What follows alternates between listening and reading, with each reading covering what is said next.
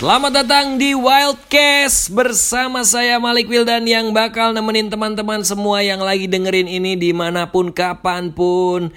Senang banget akhirnya bisa hadir di platform podcast ini karena memang podcast pertama saya ya. Jadi kalau bagi teman-teman yang udah kenal saya mungkin di YouTube ada saya ada konten, di Instagram juga ada tapi ini adalah the first time saya punya konten di Spotify di podcast. Jadi langsung download Spotify-nya dan langsung search W I L D C A S T dan share ke teman-teman terdekat kalau mau dengerin ini karena kenapa saya nyarankan ke teman-teman terdekat aja karena memang podcast ini agak sedikit berbeda. Jadi daripada Anda share-share ke lingkungan yang terlalu jauh, nanti akan berbantah-bantah karena memang uh, podcast ini kita akan menyajikan opini-opini yang berbeda dari masyarakat biasa. Karena kita mulai dulu nih. Tadi saya nyuruh uh, untuk dengerin ini di mana pun kapan pun.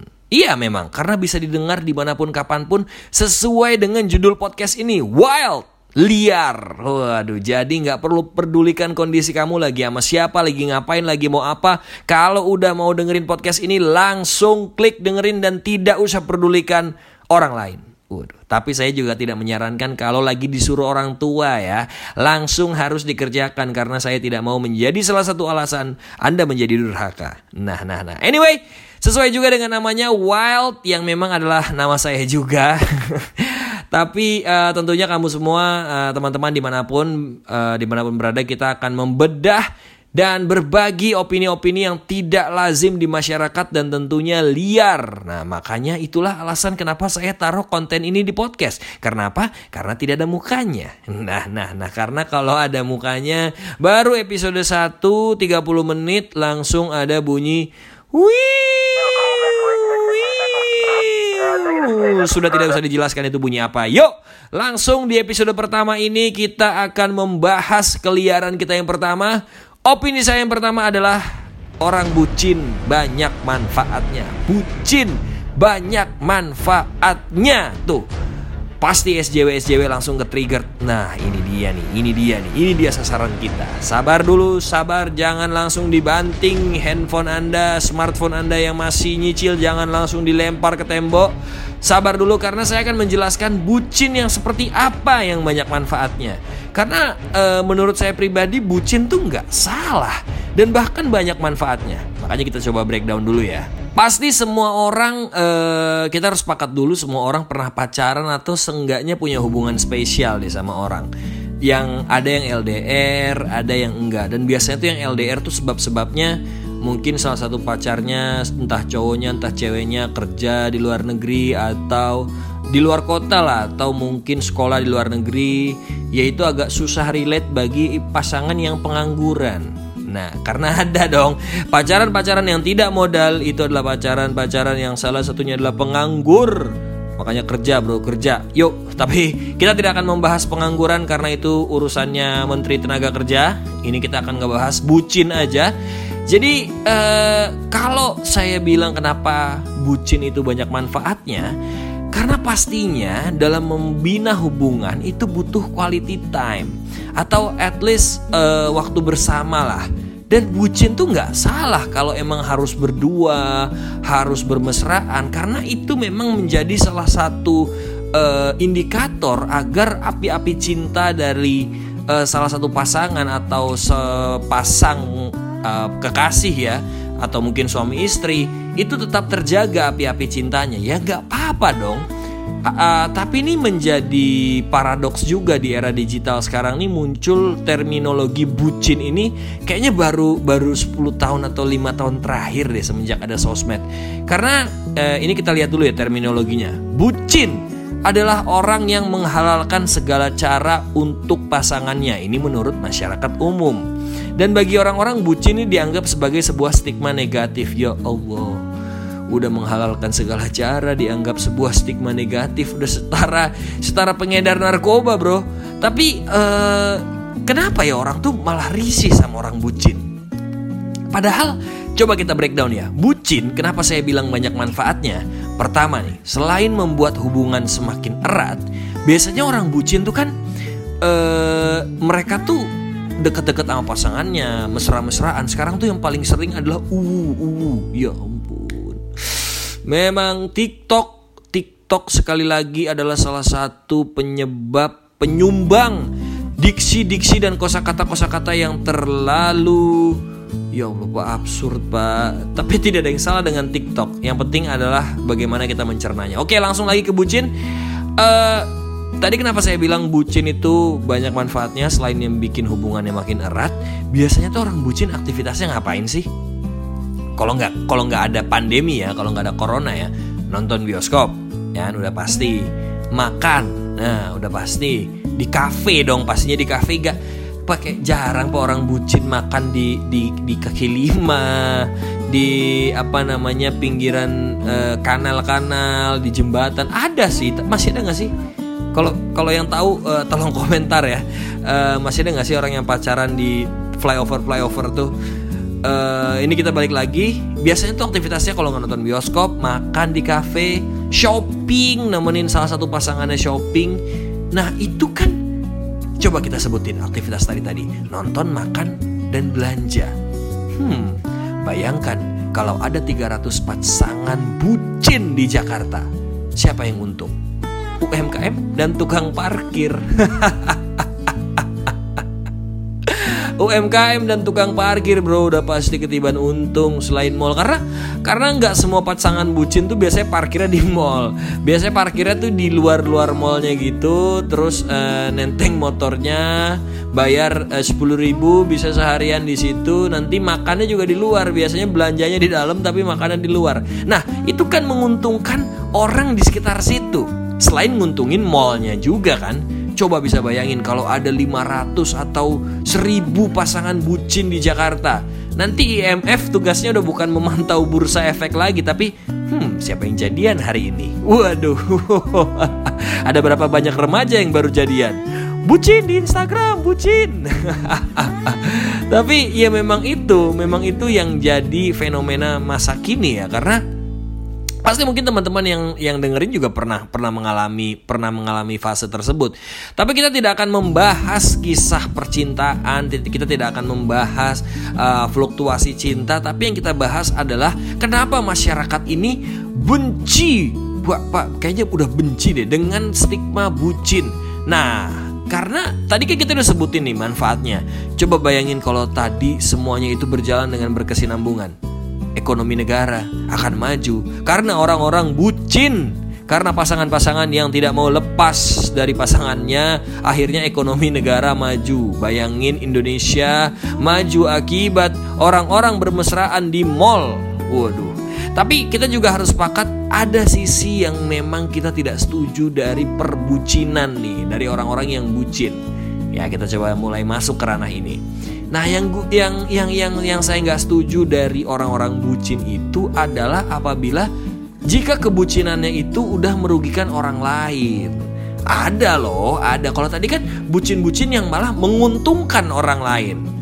Dia bayar parkir, dia jajan di uh, jajanin uh, ceweknya atau biasanya cowok jajanin ceweknya. Kan yang untung tukang jajannya gitu. Biasanya kan cewek habis jajan satu minta jajan lagi. Nah, tapi ini ada nih yang merugikan orang lain gak ada untungnya. Contoh misalnya dia pacaran, nonton nih nonton sama uh, uh, apa namanya uh, aktivitasnya sama. Dia pacaran, nonton, tapi nyelundupin makanan-makanan di dalam tas dan gak beli popcorn. Ini adalah orang-orang yang gak modal. Nah kalau itu merugikan orang lain, udah jelas Salah satu pemasukan terbesar dari bioskop, dari sinema, dari teater itu selain tiketnya adalah kita beli makanannya. Nah, kalau ada bucin-bucin yang ya nyelundupin makanan, udah gitu yang diselundupin gorengan lagi biasanya. Gorengan, cilok ya ampun. Kalau kayak Shelin atau uh, apa misalnya crepes atau roti Holland Bakery masih worth it lah meskipun itu salah tapi masih worth it. Pasangan anda nggak malu-malu banget. Kalau yang diselundupin cilok cilor cimol tidak ada yang salah dengan cilok cilor cimol.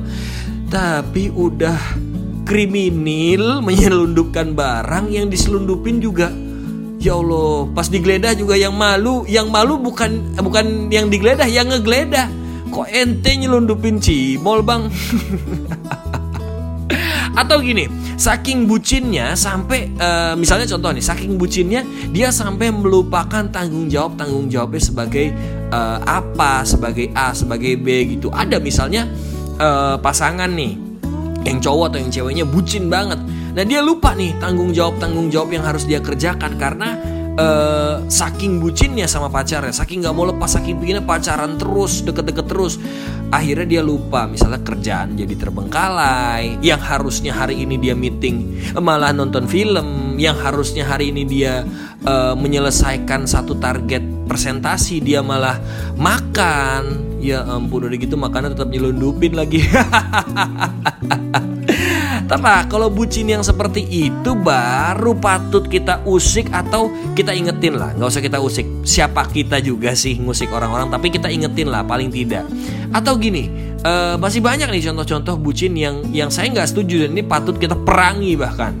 Sampai sekarang misalnya uh, gini ini paling sering ya, ini paling sering dan ini true story Pasti ada kalian pernah ngalamin teman kalian atau bahkan mungkin yang dengar podcast ini. Hey, yang dengar podcast ini, bertobat, bertobat. Apabila kalian masih melarang pasangan kalian ikut ini, ikut itu, tobat, tobat, tobat. Nih, misal contoh, si cowoknya atau ceweknya ngelarang mau uh, yang aku mau ikut ini, nggak boleh.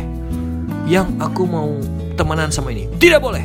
Ya Allah itu baru karena itu udah mengekang itu udah menge udah mengekang kebebasan manusia. Jadi kayak main sama ini sama itu nggak boleh. Bahkan pak ya allah pak Instagram aja sampai tuker-tukeran pak. Sampai saling saling apa namanya tukeran Instagram gitu. Menurut kalau menurut saya sih itu udah udah udah terlalu lebay ya udah terlalu jauh. Dan itu udah lebih ke, ke dikekang bro kebebasannya bro. Nah itu yang yang yang yang yang yang, yang saya nggak setuju. Makanya eh, karena dia udah merelakan dirinya, sebenarnya merelakan dong. Karena kalau udah tahu pasangannya toxic, waduh. Sekarang ada terminologi toxic relationship. Nah makanya ketika udah tahu nih pasangannya agak-agak wadididau, udah agak-agak toxic, cabut aja.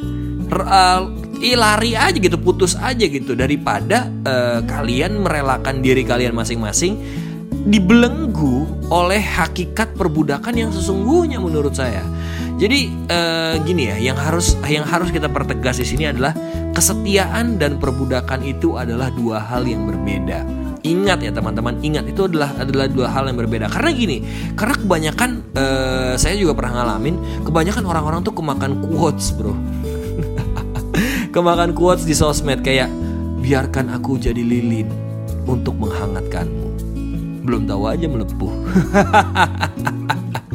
ya jadi kayak gitu jadi kayak kalimat kalimat-kalimat sebenarnya tuh kalimat-kalimat yang romantis, kalimat-kalimat uh, selfless lah untuk untuk berkorban untuk demi pasangan. Tapi kalau diterapin dengan sesungguhnya juga, ya Allah, benar-benar. Makanya kalau kalau buat saya pribadi ya, ketika manusia udah seperti itu dan bahkan nggak bisa membedakan mana kesetiaan, mana perbudakan, Menurut saya pribadi ya, lambat laun bisa dipastikan orang itu juga akan kehilangan sense right or wrongnya sebagai manusia. Karena biasanya dia udah nggak tahu nih, udah kabur di matanya itu udah kabur mana yang benar dan mana yang salah. Contoh sering banget nih kejadian ini terus story ya. Gue uh, saya punya teman juga. Jadi entah ceweknya atau cowoknya tuh kayak suka minta maaf tanpa alasan gitu. Jadi cuma karena karena karena for the sake of happiness to his or her boyfriend or uh, his girlfriend gitu. Jadi kayak cuma cuma demi kebahagiaan si cewek atau cowoknya. Padahal menurut saya ya, ini opini saya, kalau memang ada yang salah, ya ya diskusin aja. Dan bahkan kalau menurut saya pribadi mending jutek-jutekan dulu nggak apa-apa gitu. Diem-dieman berantem. Tapi jelas nanti siapa yang akan menjelaskan kesalahannya dan gak diulangi lagi. Sesimpel itu sih.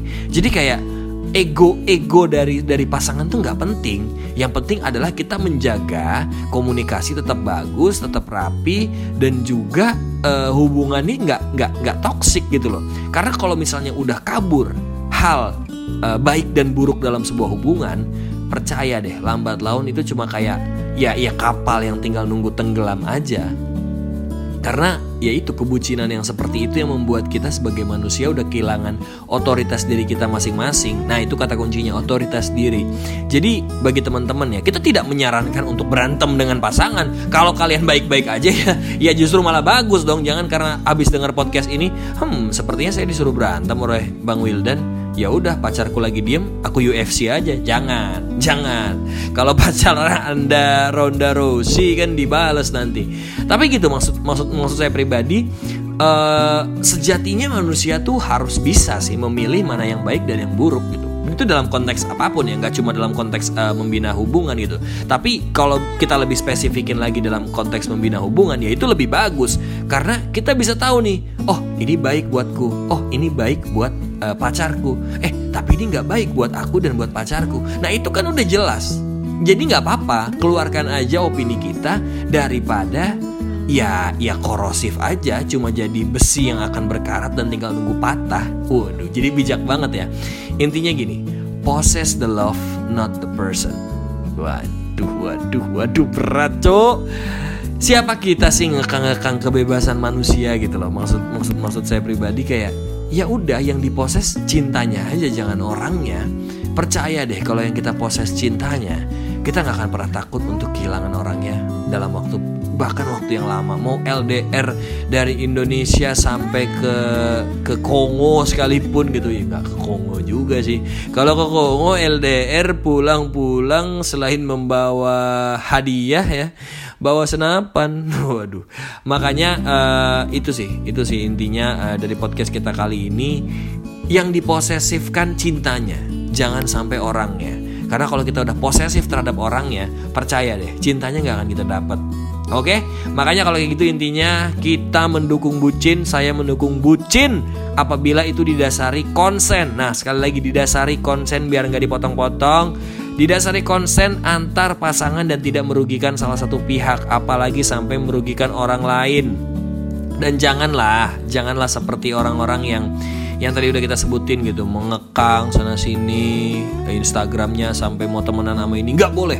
Mau jalan sama ini nggak boleh. Janganlah udah biasa aja gitu. Kalau kita tahu kita saling sayang kita saling cinta Gak bakal kabur percaya deh. Yang justru malah harus diusir dan dibikin kabur adalah orang-orang yang pacaran di flyover. Udah lewat jam masih ada di situ. Mesra kagak masuk angin sama bikin macet kalian semua. Kalau itu boleh bapak keamanan tolong yang denger ini ditindak pak. Karena bikin macet bikin macet. Oke sampai ketemu di episode Wildcast selanjutnya. Saya Malik Wildan signing out. Bye bye